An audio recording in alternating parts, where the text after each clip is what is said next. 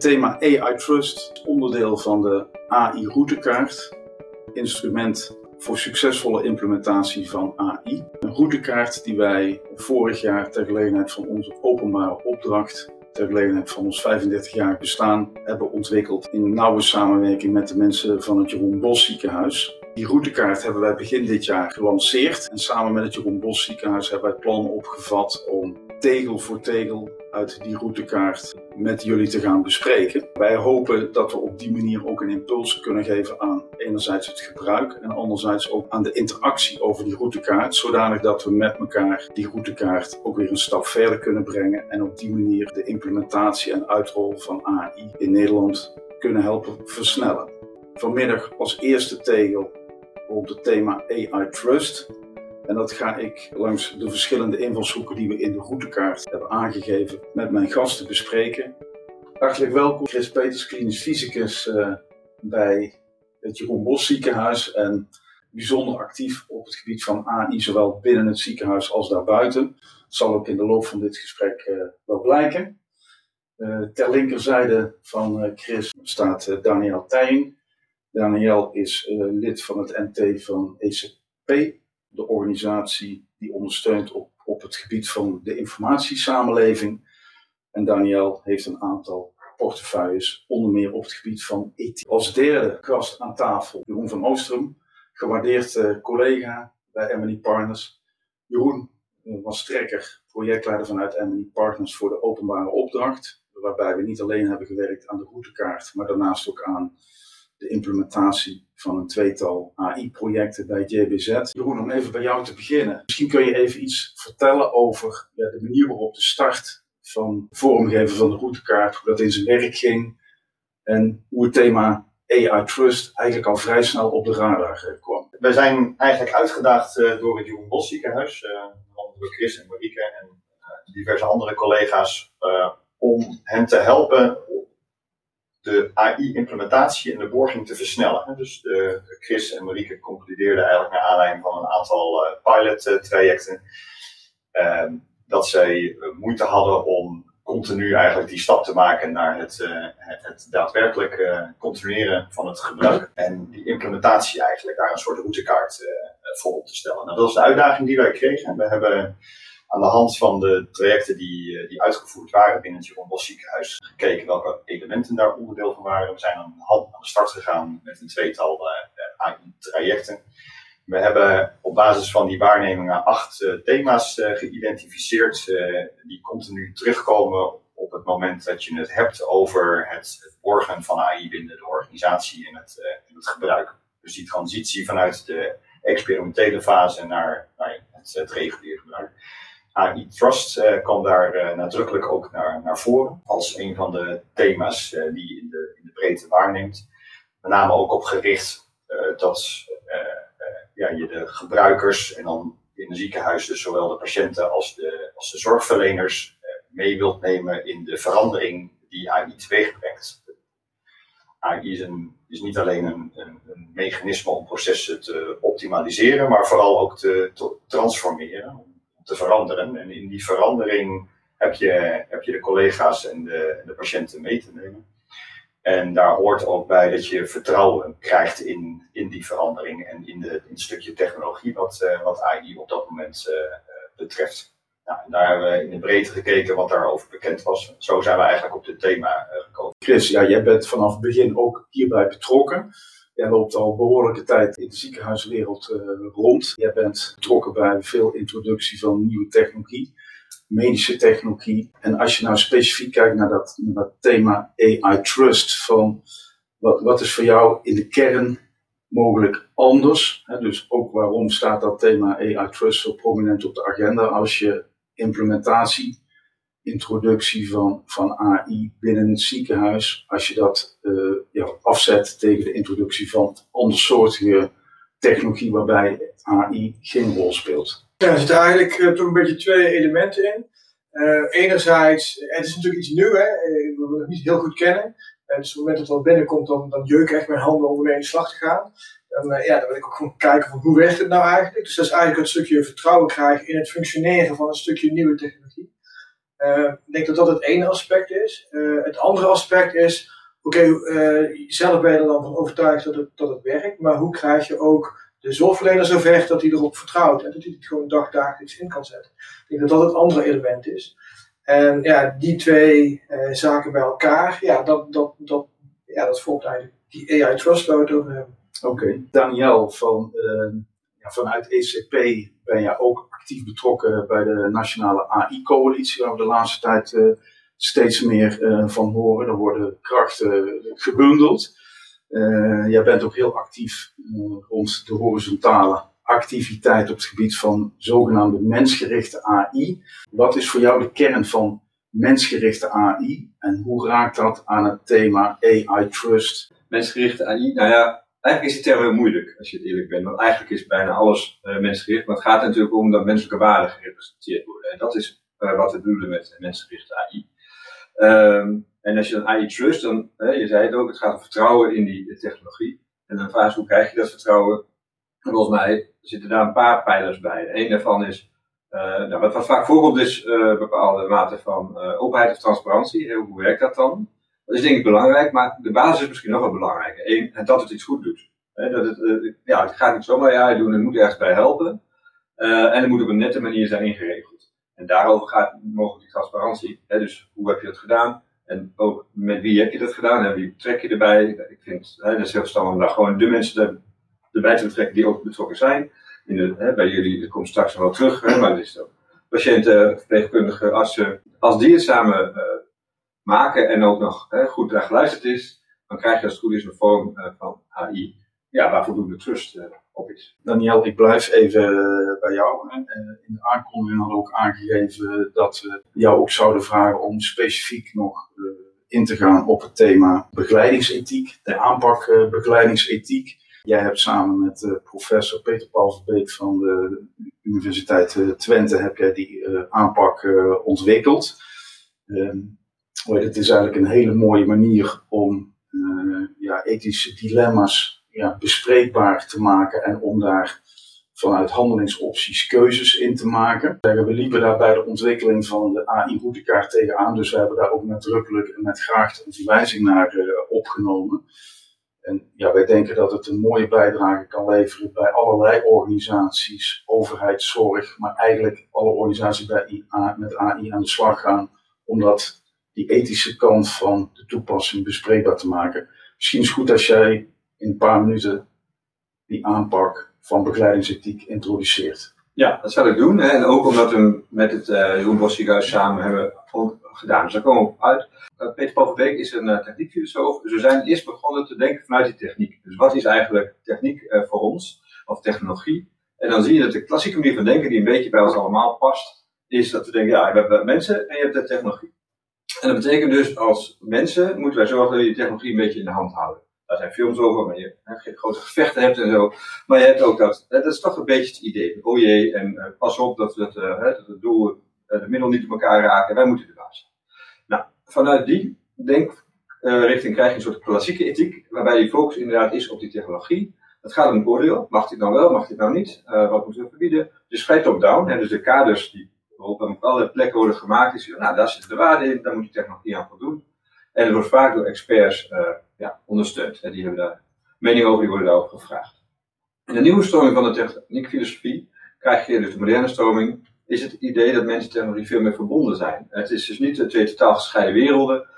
Bij ons mens zijn hoort de technologie op allerlei manieren. Als je het heel groot denkt, bijvoorbeeld de boekdrukkunst leidt tot universiteiten, leidt tot uh, protestantisme in plaats van naast het katholicisme. Allemaal hele grote dingen, daarom schrijven we allemaal, daarom zijn we allemaal naar school geweest. In ieder geval, het heeft een enorme impact. Als je dat zou wegdenken, dan hadden we hier geen kleren, niet het eten, niet de huizen, niet computers enzovoort. Het is raar om te denken dat dat hele andere dingen zijn dan mensen zelf. Zit komen geïntegreerd.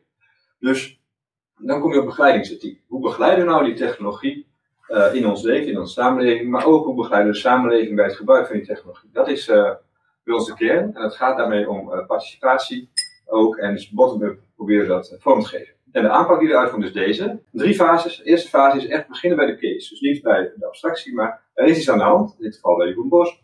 Daar gaan ze iets met AI doen. Wat dan precies? Wie is Jeroen Bos? Welke uh, afdeling zitten we? Dat willen we heel helder hebben. Dat wordt al gepresenteerd. De tweede fase gaan we de dialoog aan met inderdaad de mensen die ik net noemde volgens mij. Maar in ieder geval uh, burgers, dus in ieder geval patiënten, uh, zorgverleners, professionals dus. Dan meer mensen uit management of beleid. En de laatste zijn de technici. En met die groep ga je het gesprek aan wat zijn nou de voor- en nadelen, de effect, positieve effecten en mogelijk negatieve effecten van die technologie. En daarachter zitten waarden en die proberen we ook naar voren te halen.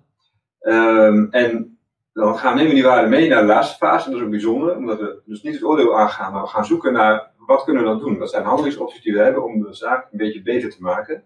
En beter is dus volgens de waarden die we net hebben bepaald. En dat doen we ook in drie lijnen. De eerste lijn is de technologie, het ethics by design. Dus je hebt uh, de AI in dit geval, nou, die kun je op allerlei manieren vormgeven en inrichten. Dus ook uh, een manier die beter past bij je ethiek. De tweede lijn is uh, de omgeving. En dus dan is de vraag, oké, uh, welke afspraken maken we met elkaar? Of welke wetten zijn er? Of van alles kun je regelen rondom die technologie. En in die laatste gaat het natuurlijk om menselijk handelen, handelen dat is de klassieke ethiek. En dus hoe doe je goed? En in dit geval betekent dat, kun je met die data omgaan? Hebben patiënten daar bijvoorbeeld ook toegang toe? Hoe zijn die goed voorbereid? Dus al dat soort elementen uh, ja, komen dan vanzelfsprekend eigenlijk naar voren. En dan kun je gewoon echt mee aan de slag. Want jij refereert al een paar keer uh, aan de toepassingen bij het Jeroen Bos ziekenhuis. Eind vorig jaar hebben jullie zo'n workshop begeleidingsethiek gedaan. Misschien kun je even kort even schetsen van welke toepassing jullie onder de loep hebben genomen. Ja, we hebben inderdaad in december die, die workshop gedaan. We hebben toen heel bewust gekozen voor niet één van de implementatietrajecten waar we bezig waren, maar met juist een ontwikkeltraject. Uh, omdat ja, eigenlijk gezien de, de achtergrond veel, uh, veel interessanter was. We waren op dat moment namelijk in het kader van een cursus AI for Health, samen met het Radboud UMC, bezig met het ontwikkelen van een algoritme wat in staat zou moeten zijn om de uh, opnameduur van een patiënt na electieve chirurgie te voorspellen. En puur en alleen die voorspelling op basis van ehm, de preoperatieve parameters. Dus je weet verder niks over de uitkomst van de operatie, puur op preventieve gegevens, proberen te voorspellen. Uh, hoe lang moet die patiënt na zijn operatie in het ziekenhuis blijven? En het idee erachter was, dan kun je ja, je personeelsplanning, je resourceplanning van je beddenhuis, kun je optimaliseren uh, op die manier. En ja, dat was eigenlijk de, de, de casus waarmee we in de workshop aan de slag gingen. Kijk even naar Jeroen. Jij was erbij samen met, uh, met collega Pien. Wat, wat, wat is wat, wat jou betreft ja, een, een, essentie van wat je daar ja, hebt zien gebeuren. De essentie is dat je bij aanvang van zo'n workshop je eigen perspectief hebt op uh, de AI, waar het over gaat. En dat je eigenlijk gedurende de workshop daar uh, op meerdere lagen in gaat verkennen. Dus je komt op, op nieuwe perspectieven en dat verrijkt je eigenlijk in het denken of dit nou waardevol is. en dat, doordat dat een groepsproces is, wordt het enerzijds gedragen, maar je merkt ook dat je, dat je, dat je zelf leert en voelt dat je vanuit verschillende invalshoeken hier naar kunt kijken. En in die zin uh, behoud je misschien wel je eigen idee dat je had over het algoritme, maar je kunt in ieder geval je ook beter in de ander verplaatsen. Chris, wat, wat leverde dat wat jou betreft op? Ja, ik denk inderdaad een bevestiging van dat soort inzichten. Hè. Daarom was het ook zo'n leuke casus. Je hebt inderdaad een, een risico bij, bij, bij een dergelijk algoritme dat je een soort van ja, ongelijkheid gaat creëren door uh, alleen maar patiënten te behandelen waarvan je weet van ja, die zijn naar, na, na een dag of twee alweer uh, in staat om naar huis te gaan. Maar ook andersom, hè? ook de kwaliteit van zorg die kan er uh, ja, onder te lijden. Stel nou dat algoritme dat zegt, ja, deze patiënt die moet na, na twee dagen weer fit zijn. Nou, wordt daar dan ook op gestuurd? Hè? Nee, het algoritme zegt, u bent klaar om naar huis te gaan, vertrek maar. Terwijl die patiënt helemaal niet in staat is om ja, zichzelf te redden. Maar goed, dat, ik denk dat het een beetje, ik denk dat een beetje ver gezocht, hè, maar het is wel uh, ja, iets wat, wat heel duidelijk naar voren komt door het uit die verschillende invalshoeken te, te kijken. Als je kijkt naar het gebruik, wat, wat is jouw inschatting van, gaan jullie dit vaker gebruiken binnen het ziekenhuis? En zeg je dan van, nou dit is met name voor specifieke trajecten is dit interessant om die aanpak uh, begeleidingsethiek in te zetten? Nee, ik denk dat het uh, een, een, ja, een aanvulling kan zijn voor trajecten, met name trajecten waarin je keuzes kunt maken. Waarin je dus ook aan knoppen kunt draaien hoe je ja, de technologie gaat gebruiken. Dat is ontzettend belangrijk. Ja, zelf ontwikkelen, daar natuurlijk ook. Maar in bepaalde gevallen heb je eigenlijk een werkwijze al, al die ligt al min of meer vast. En dan wordt het heel lastig. En dan denk ik dat je het instrument juist zou willen gebruiken om mensen in ieder geval bewust te maken van uh, de potentiële risico's. Uh, ja, dus, dus zelfs in die setting denk ik dat het een toegevoegde waarde is. Ja. ja wij willen er zeker uh, mee verder gaan. Ja, mooi. En waren daadwerkelijk ook al die stakeholders waar Daniel het over heeft, waren die ook allemaal ja, goed punt. Uh, we wisten het budget. Uh, ja. Dat, ja, die wil je eigenlijk uh, in zo'n setting ook altijd erbij includeren. En we hadden het, de pech dat het echt ja, de, de, de opmaat naar de, naar de, naar de tweede piek was. dus onze zorgprofessionals die zaten, die waren, ja, die stonden, stonden aan bed. Ja. We hadden wel mensen erbij die nu bij ons innovatieteam actief zijn, die een achtergrond in de zorg hebben. Uh, dus het perspectief werd wel op die manier ja. mee, meegenomen. Ja. Maar echt idealiter zou je daar een, een bredere vertegenwoordiging. Daniel, jij bent niet alleen uh, degene die zeg maar links en rechts bezig is met die aanpak uh, begeleidingsethiek. Hoe, hoe, willen jullie dat vanuit ECP verder, ja, verder vormgeven? Ja, dus ik pak heel even terug. Hè. We zijn ook andere cases al gehad in de ziekenhuiswereld. En daar is het inderdaad wel heel goed gelukt om wel patiënten erbij te krijgen. Dus daar zijn mooie voorbeelden van op verschillende plekken. dus wat we nu aan het doen zijn, we zijn ook echt een platform. Dat betekent, uh, we stellen deze methode ook beschikbaar. Daar hebben we een kleine cursus gemaakt, waardoor je vrij vlot, hè, twee keer middagles en twee keer serieus oefenen op een case. En je hebt het denk ik in de vingers. we maken daar een community van. We zijn erg actief in heel veel verschillende terreinen. Vanochtend was het gemeente Amsterdam, gisteren bij de Defensie. er zijn heel veel partijen voor wie dit interessant is. Dus wat wij ehm, ook graag willen, dus aan, dus aan de ene kant heel veel cases, dat betekent ook heel veel materiaal uh, van uh, al die verschillende ja, effecten en waarden, maar vooral ook al die handelingsopties worden bekend. Nou, die wil je met elkaar vergelijken. Soms wil je bijvoorbeeld binnen, dus we gaan in bepaalde groepen, we gaan in een groep ziekenhuizen maken, een groep gemeentes is er, er is een groep rond de politie. Uh, dus dan, dan, komen er dingen uit die ook voor elkaar heel interessant zijn. Dus we gaan ook daar een community bouwen waarbij een aantal oplossingen die bij wijze van spreken bij uw bos zijn, ook voor het LUMC in Leiden heel handig zijn of omgekeerd. Uh, dus op die manier uh, ja, wordt, is dit groeiend en ja, het haakt ook aan aan die AI-coalitie. Dus dat is, daar zit heel veel reuring en potentie. nou, daar gaan we ongetwijfeld veel over horen. En laat ik het zo zeggen, we hebben inmiddels ook de afspraken gemaakt dat wij ons vanuit Emily Partners gaan roeren in de community of practices die links en rechts uh, ontstaan. Dus ja. dat, is hartstikke, dat is hartstikke mooi. Nou, dat is ook te vinden op www.begeleidingsethiek.nl. Ja, dan is het mooi denk ik om naar een, volgend aspect te gaan. Het aspect van de, de AI-kampioen. Dat is iemand die ja, een belangrijke bijdrage levert aan dat vertrouwen. Nou, dat begrip AI-kampioen, daar kun je van alles bij, uh, bij voorstellen. Uh, misschien is het goed, Jeroen, als jij dat, dat even in de, in de kern introduceert dat begrip. Het begrip AI-champion of AI-kampioen is denk ik in essentie ook de rol die vanuit de gebruiker, de gebruikersorganisatie ingevuld dient te worden om die brugfunctie en die verandering in gang eh, te zetten. Dus uh, Christy legt dat net al uit. Uh, het is belangrijk om de, om de eindgebruikers ook in de, in, in de aanvang van het project mee te krijgen. En dat begrip, hè, dus Chris zegt letterlijk, ja, als ik aan de slag ga, dan wil ik het gaan begrijpen. We zullen van, niet vanuit de technologie, maar vanuit de gebruikerskant zullen er voorlopers uh, moeten opstaan, de AI Champion, om dat begrip op te bouwen en daarmee ook hun peers, uh, hun achterban uh, te kunnen informeren over dat, dat de juiste afwegingen in dit geval in een, in een algoritme ook daadwerkelijk gemaakt zijn. Dat is ook een manier om de verandering in gang te zetten en eigenlijk te borgen ook bij, de, bij de eindgebruikers. En het is in die zin uh, essentieel om te voorkomen uh, dat, je, uh, dat je een mooi stuk technologie hebt, maar dat je technologie niet gebruikt. Ja. Dat is de, een van de kernrollen die, die ja. daarvoor ingevuld moet worden. En, en zo'n kampioen, is die eigenlijk vanaf het begin in beeld? Of vanaf welk moment komt die in beeld? Is dat ook degene die per se het initiatief moet nemen? Hoe, hoe werkt dat wat jou betreft? Nou, ik, denk dat je daar niet te vast in moet zitten. Ik denk dat je in de praktijk ziet dat de succesvolle AI-trajecten starten uh, op het moment dat de AI-champion al aan boord is. Want dan bouw je ook het juiste, de juiste brug eigenlijk vanuit de, de behoefte.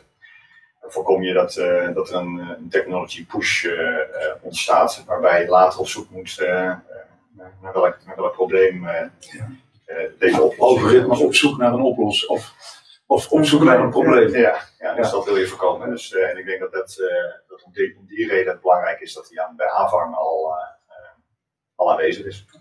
Helder. Hoe zit dat, hoe zit dat in het altijd zonnige Sertogenbos, Chris? Uh, ja, ik, ik onderschrijf wat, wat, wat Jeroen zegt. Uh, sterker nog, uh, bij alle innovatietrajecten gaan we eigenlijk helemaal niet starten als er niet iemand is die het heel graag ermee in de slag wil vanuit, vanuit de zorg. Dat is echt randvoorwaardelijk, want anders ja, het gaat gewoon niet slagen.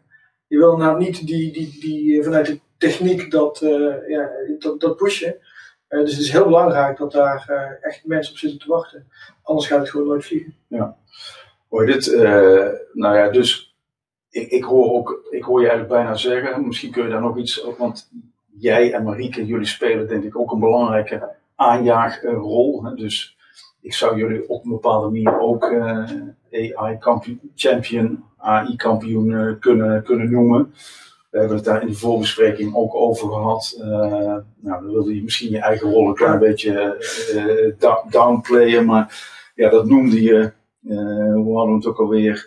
Katalysator. Ja, dat zijn meer de katalysatoren inderdaad. uiteindelijk, wij behandelen niet de patiënt. Er is een zorgverlener die ja, bij die behandeling van de patiënt betrokken is. Die werkt er dagdagelijks mee. En daar, daar doen wij het weer voor. En ja. dat is dus echt ontzettend belangrijk. Ja. Je ging zelfs zo ver, hè? De, de, radiologie is eigenlijk het gebied uh, waar, uh, nou ja, laat ik zo zeggen, dat binnen de zorg, binnen de ziekenhuiswereld wel voorop loopt, kunnen we gewoon stellen.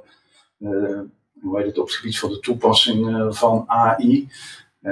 Nou, hoe heet het, we hebben tijdens een van de, eigenlijk bij de interne lancering hebben we ook een mooie demonstratie van de routekaart gezien. De, hoe heet het, in de persoon van Mathieu Rutte, die daar live, zeg maar, voor de eerste keer met de routekaart werd geïmplementeerd of geconfronteerd. Het was eigenlijk een, een, mooie, een mooi gebeuren. Mijn beeld was van, nou, misschien beperkt het zich dan tot één kampioen per discipline binnen het ziekenhuis, maar daar heb jij toch een ander beeld bij. Uh. Ja, inderdaad. Want het verschilt ook gewoon, uh, als je naar de radiologie kijkt. Uh, bij ons is de, de radiologen die werken ja, met, met specifieke aandachtsgebieden, bodyparts georiënteerd. En ja, als, als Mathieu bijvoorbeeld, ja, die, een, een toepassing, daar zal hij als eerste wel mee aan de slag gaan. Dus dan is het logisch dat hij die rol vervult. Maar een, een, thorax toepassing, ja, dan wil je een, ander, een andere radioloog hebben die ja, in de dagelijkse praktijk hiermee bezig is. En dus je, je krijgt echt meerdere spelers eh, binnen ook dezelfde discipline die hiermee uh, aan de slag gaan. En doen jullie nog iets om die spelers bij elkaar uh, te brengen? Want, want, ja, laat ik het zo zeggen, AI is voor jullie ook een stip op de horizon, een expliciet onderdeel van jullie innovatieagenda. Doe je, doe je daar nog iets mee om die... Ja, wat je ziet is dat uh, als je kijkt naar, naar, naar, de verschillende spelers, dat zijn trajecten, ja, die lopen allemaal wel. Wat we vooral proberen te doen is uh, waar mensen binnen, onze, binnen ons ziekenhuis met AI bezig zijn, om die te verbinden. Er wordt bijvoorbeeld veel op wetenschappelijk gebied gedaan. Ja, dat is toch weer anders als de, de innovatietrajecten. We proberen nu die mensen ook bij elkaar te, te, brengen in, ja, een soort van kennisdeelsessies waar we met elkaar dus ja, uh, ja, elkaar informeren over waar we bezig zijn en, en kijken hoe we elkaar verder kunnen helpen. Oké. Ik kijk ondertussen ook met een schuin oog uh, naar, de, naar, de, naar de chat. Um, ik begrijp van Pien dat er uh, op dit moment nog geen vragen zijn. Uh, ik realiseer me dat het een uitzon uitzonderlijk uh, helder betoog is, het, van de verschillende gasten hier aan tafel. Maar het is ook heel plezierig als er iemand wellicht, hoe heet het, een mond in het kruidvat wil steken om de discussie wat te voeden. Dus bij voorbaat dank daarvoor. Daniel, kijk maar even naar jou vanuit zeg maar ja, die veelheid aan stakeholders die jullie rond uh, je aanpak bevrijdingsethiek bij elkaar uh, brengen. Heb jij daar nog een specifiek beeld van wat de rol van ja, zo'n karttrekker, zo'n kampioen, uh, zo'n zo'n ambassadeur vanuit de toepassing kan zijn of moet zijn? Ik zat inderdaad even te denken bij de case van de MMC. Hè, want daar, in eerste instantie toen ik die term las, dacht ik, oh, dat is natuurlijk de mevrouw van AI. Die, was ook in de sessie aanwezig en die deed ook er gebeurden mooie dingen. In de zin van, er kwam een patiënt met een opmerking en die is direct verwerkt in het uh, algoritme. Dus dat is uh, prachtig. Um, maar aan de andere kant is er een care lab daar, dat is C, weet niet precies, maar ja, hier staat voor AI. Dus blijkbaar is er, en dat is ook degene die met ons het eerste contact opgenomen heeft, dus dat is, die, die voelt zich verantwoordelijk voor alle AI in dat, in ziekenhuis. En in deze case heb je inderdaad, dat zei ik ook, heb je ook, het, het ging over de box, het ging over thuismonitoring naar uh, hartfalen. Uh, daar is iemand die heeft die box ontworpen en dat is de, uh, de, specialist. En, nou ja, dus die is ook heel erg betrokken. En eigenlijk het meest betrokken hier vond ik nog de, in deze case is dan de verpleegkundige. Want bij haar komt al die AI terecht, of de uitslagen daarvan. Zij moet dan beslissen wie ga ik bellen en wie niet. En nou, die hebben echt ehm, ja, heel veel contact met elkaar, met de AI-ontwerper. Omdat eigenlijk proberen ze hun na te bootsen. Dat is eigenlijk het idee. En dus zij is eigenlijk in de kern, in deze case, de meeste uh, kampioen van allemaal.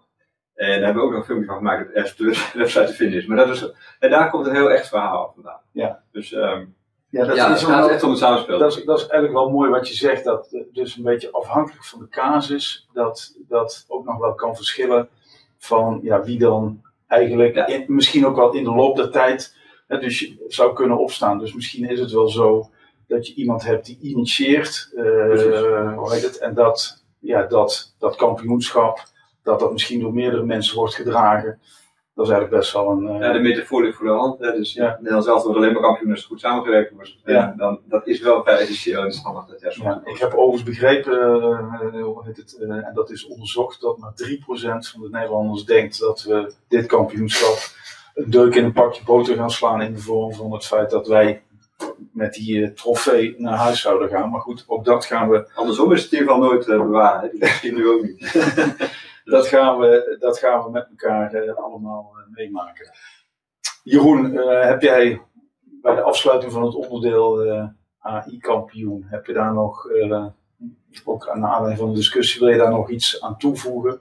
Ook in relatie wellicht eh, wat, wat jij bij andere organisaties in de praktijk eh, op dit punt hebt gezien?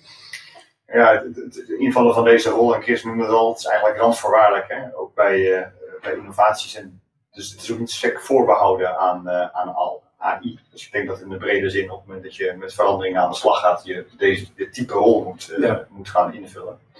Dat het in die zin eh, cruciaal is en ook dat je hem over tijd eh, bij verschillende personen eh, kunt beleggen, zeker. Maar het continuum, hè, dus dat, dat deze, deze drive er vanuit de gebruikersorganisatie is, is essentieel in, in mijn beleving. Nou, mooi. Nou, ik denk dat, ja, laat ik het zo zeggen. Volgens mij is dat ook zoals wij in de brede in, zin kijken naar introductie van, van technologie. Het begint met een vraag, het begint met iemand die iets wil. Eh, nou, ik denk mooi, mooi, ja, mooie uitwerking van dat eh, begrip AI-kampioen. Mooi dit als we kijken naar, eh, hoe heet het, dan, blijf ik nog even bij jou, Jeroen. We hebben zeg maar de invalshoek van de begeleidingsethiek. We hebben de invalshoek van de AI-kampioen. Als we het hebben over AI Trust, eh, laat ik het zo zeggen. AI, you either hate it or you love it. Hè? Dus eh, van, je ziet alleen maar eh, alle kansen en mogelijkheden. Of eh, je ziet alleen maar hel en verdoemenis. Dat is wel, wel eens het begrip zoals ik dat, dat wil hanteren.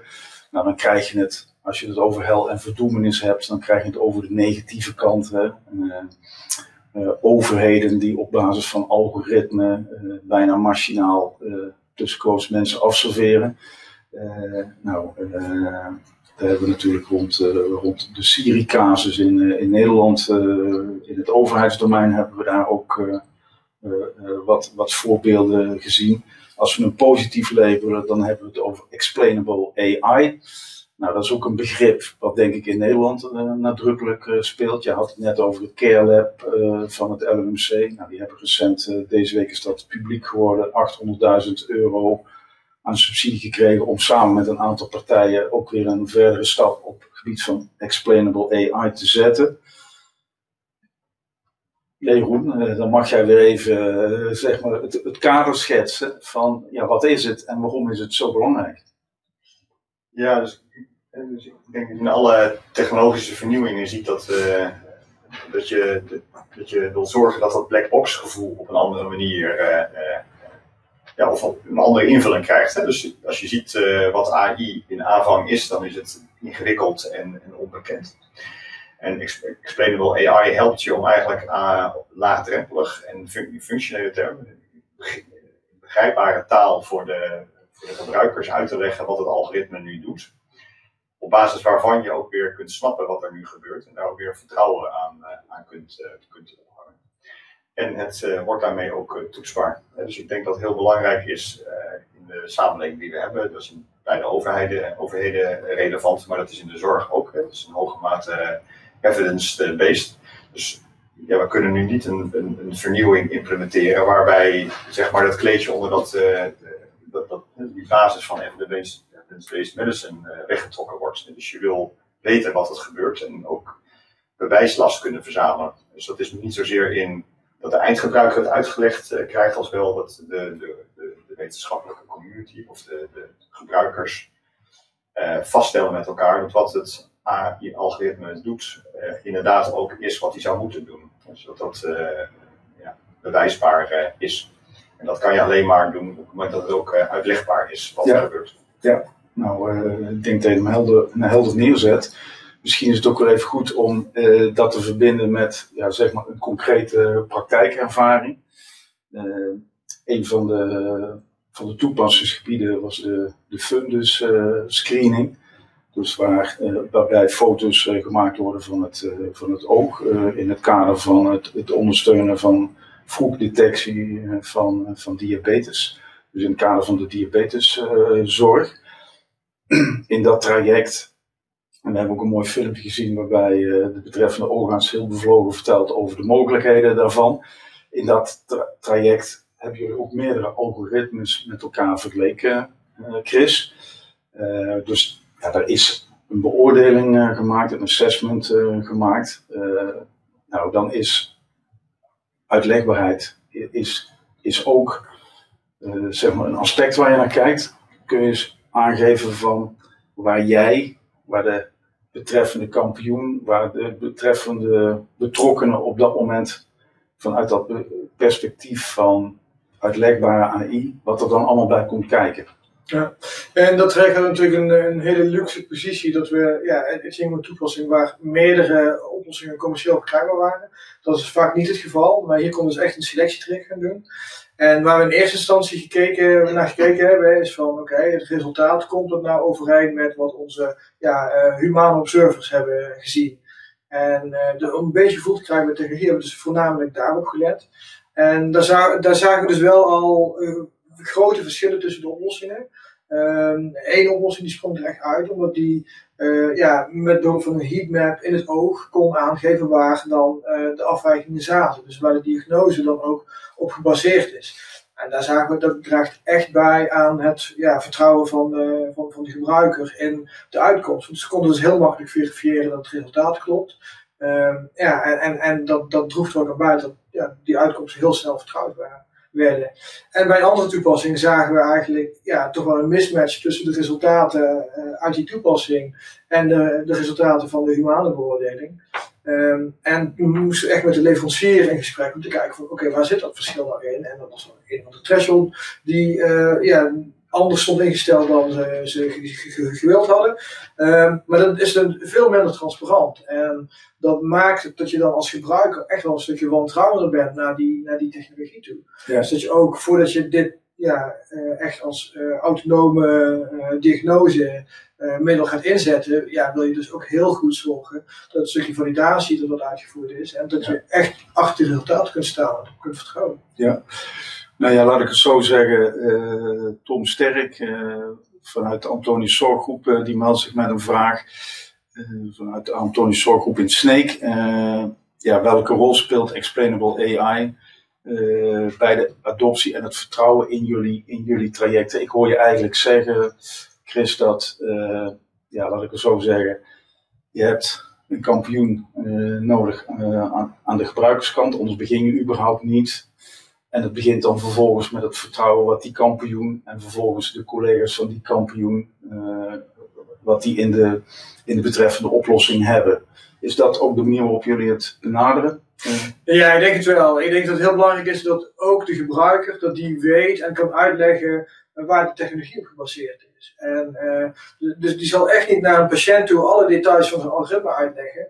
Maar die moet wel zelf uh, ja, kunnen begrijpen. Vooral ook om te weten van waar eventuele beperkingen zitten. Ja. Dat is ontzettend belangrijk. Ja.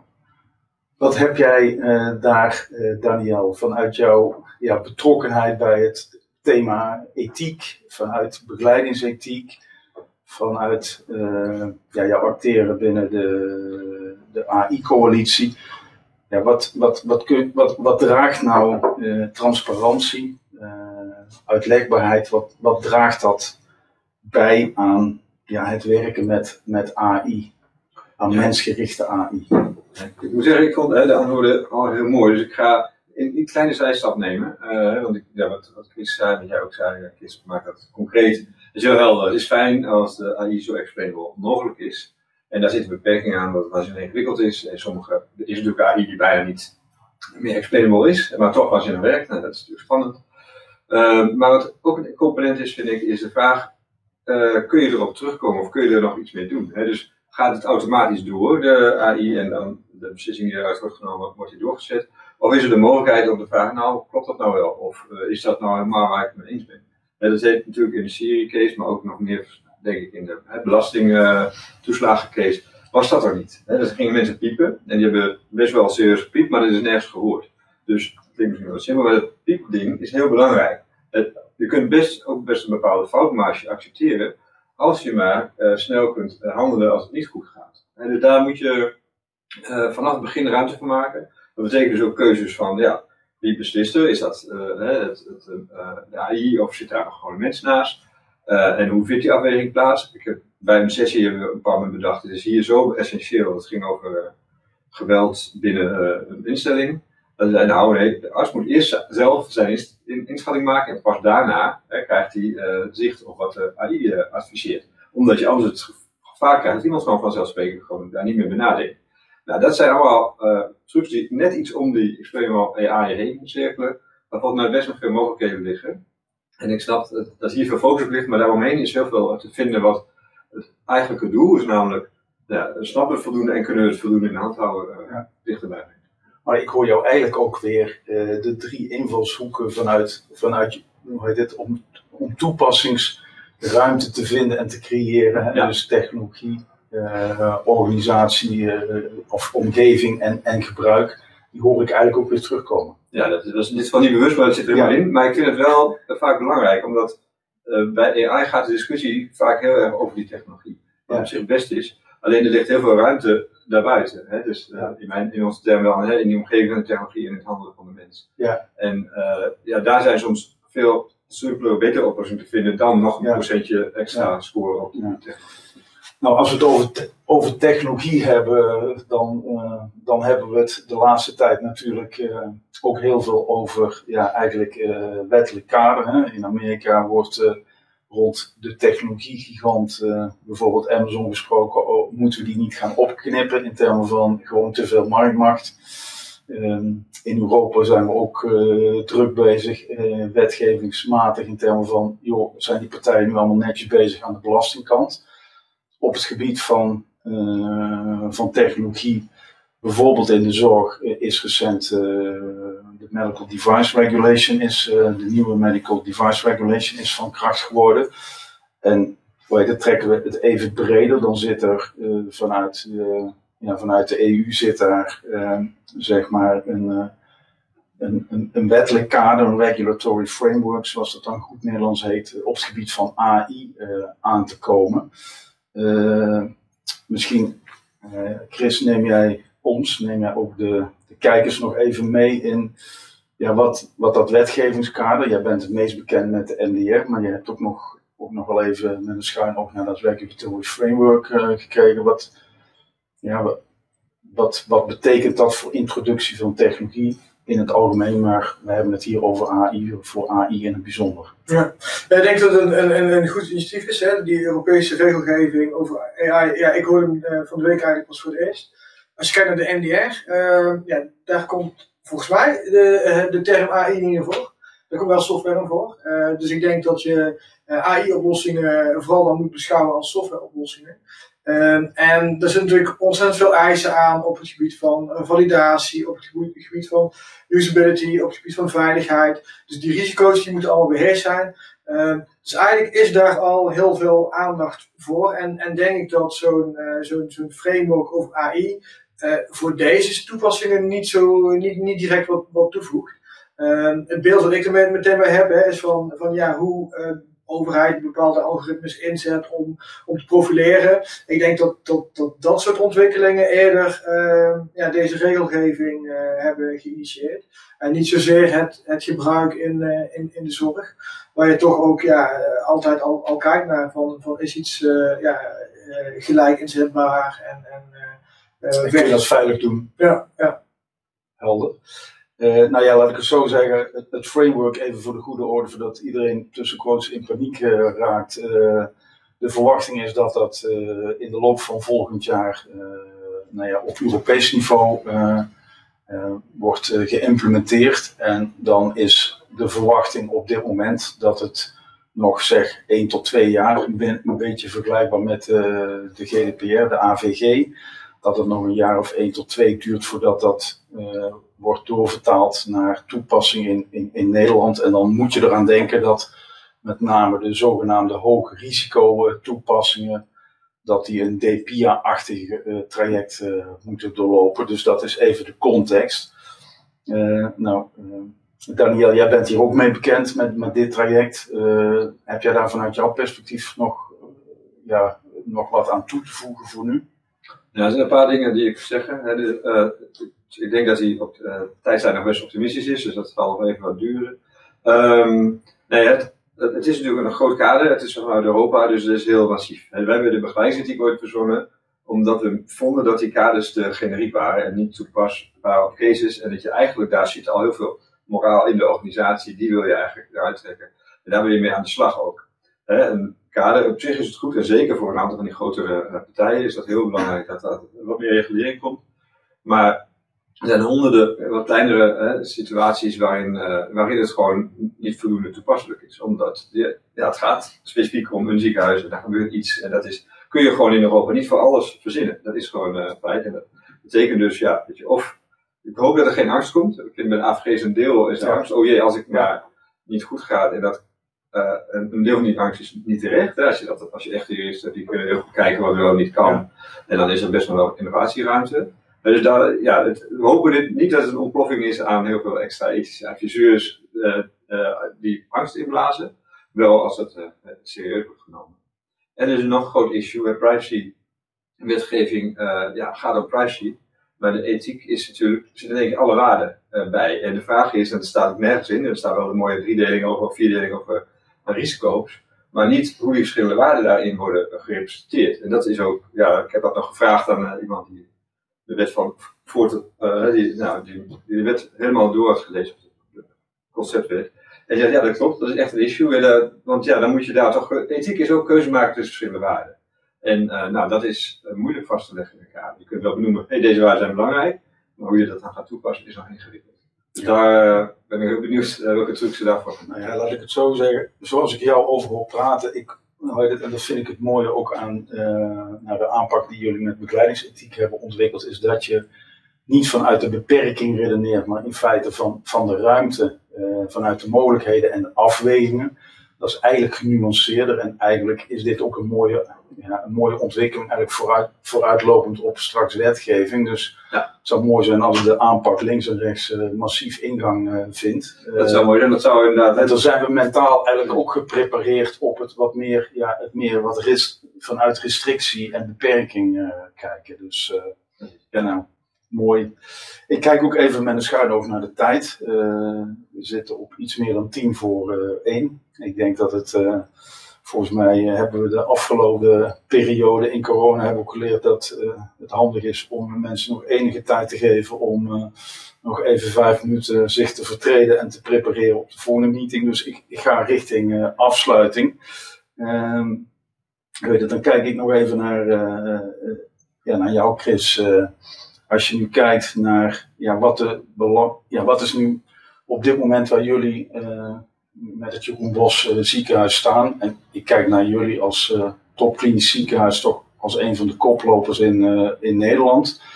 Um, hoe het, waar staan jullie op de grootte nu? En eigenlijk is mijn vraag van, wat zie je als belangrijkste ontwikkeling of als belangrijkste uitdaging? Mag jij even kijken welke afslag je ja, kiezen? Ja, ja, ja, goede vraag. Ja, eh, wat wij vooral zien is uh, ja, het stukje opschaling. Hè, dat, daar is nu echt een moment voor. Dat was ook destijds de aanleiding om, om ja, met jullie samen die routekaart te gaan ontwikkelen. Uh, als je kijkt waar we nu staan, is nu zijn we vooral aan het verbreden. Dus ook wetenschap erbij betrekken. En ik denk dat dat in ons in staat stelt om echt gewoon stappen te gaan zetten.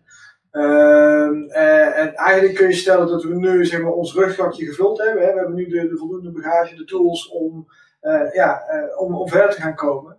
Ehm, en ja, ik denk dat ja, de uitdaging ligt echt in het uh, op een goede manier uh, de, de, toegevoegde waarde uh, duidelijk krijgen ja, op, op verschillende gebieden. Dus dat we echt daar gewoon ook ja, wat, wat pilots gedaan, wat, wat, wat kunnen, kunnen ervaren, maar, maar nu eigenlijk wil je doorvertalen en ja, AI gewoon als reguliere business gaan inzetten. En dat het ja, echt gewoon geïntegreerd wordt binnen, binnen je bestaande processen. En, en ook niet meer als iets aparts behandeld hoeft te worden, omdat je gewoon de ja. orde hebt en daar ja, dagdagelijks uh, gebruik van maakt. Nou, mooi. Nou, je, je, je refereert aan het begrip waarde, uh, hoe heet het? Uh, dat is denk ik een mooie, mooie kreet. Hè? Het refereert ook, of het resoneert met het begrip waardevolle AI-programma zoals VWS dat, dat trekt.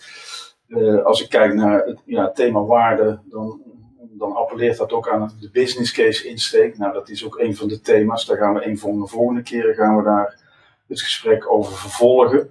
Dankjewel voor jouw bijdrage. Kijk even naar jou, uh, Daniel. Van, uh, ja, jij bent uh, ook actief binnen de Nationale AI-coalitie rond hoe heet het, mensgerichte AI. Binnen de AI-coalitie heb je de zogenaamde het, het fenomeen ELSA Labs van Ethical, Legal social aspects uh, labs.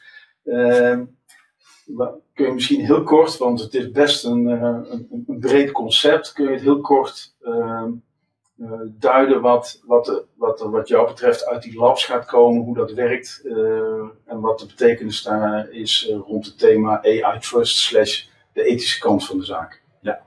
Dus ik kan het heel kort even zeggen. Dus de AI-coalitie, ik zet me heel even neer, dat gebeuren regionaal dingen, dat gebeuren per sector dingen. En er zijn een aantal bouwstenen die er dwars doorheen lopen. Eén daarvan is de mensgerichte AI.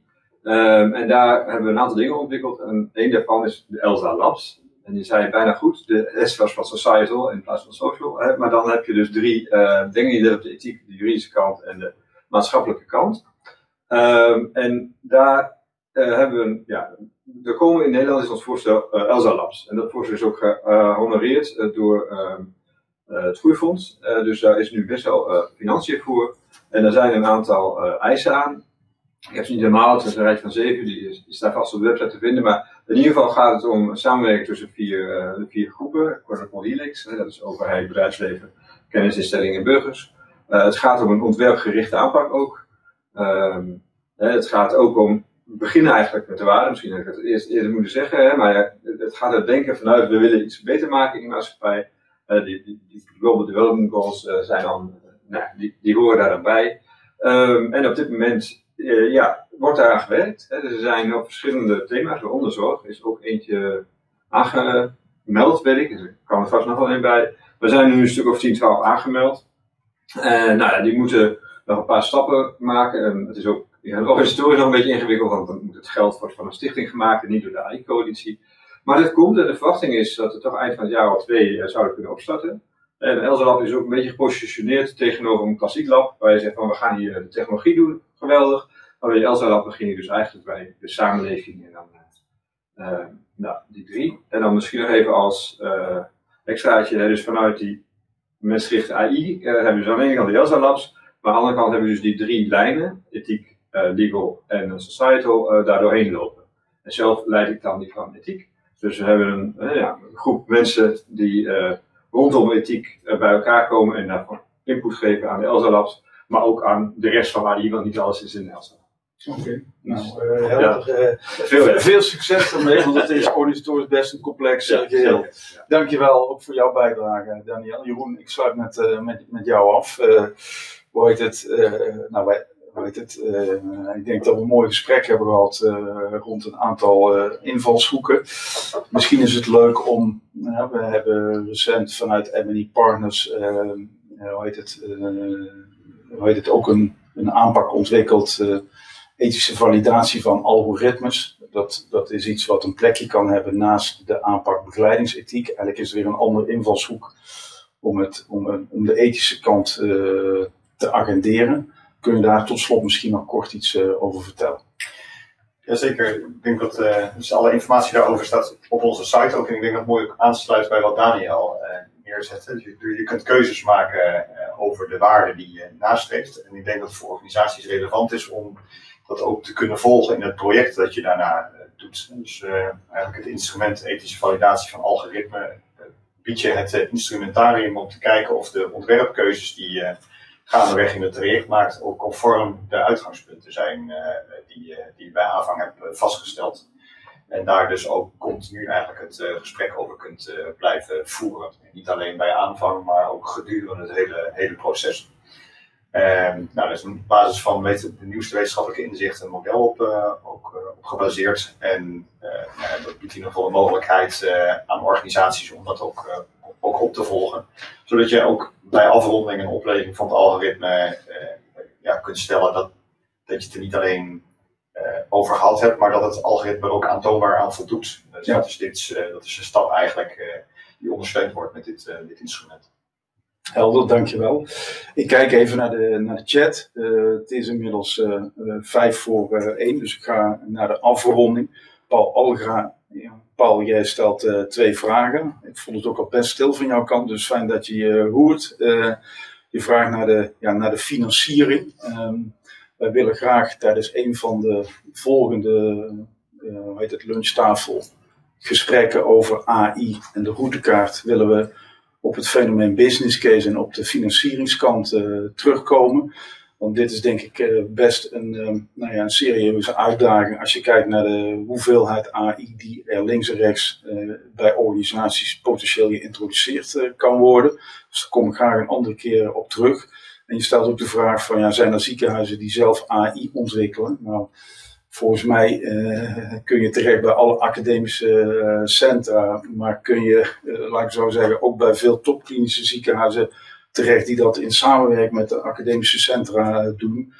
En ik wijs ook heel specifiek op de ontwikkeling die bij de algemene ziekenhuizen zich afspeelt. eigenlijk onder inhoudelijke aanvoering van de Chief Medical Information Officer Bart-Jan Verhoef vanuit het Sint-Jansdal.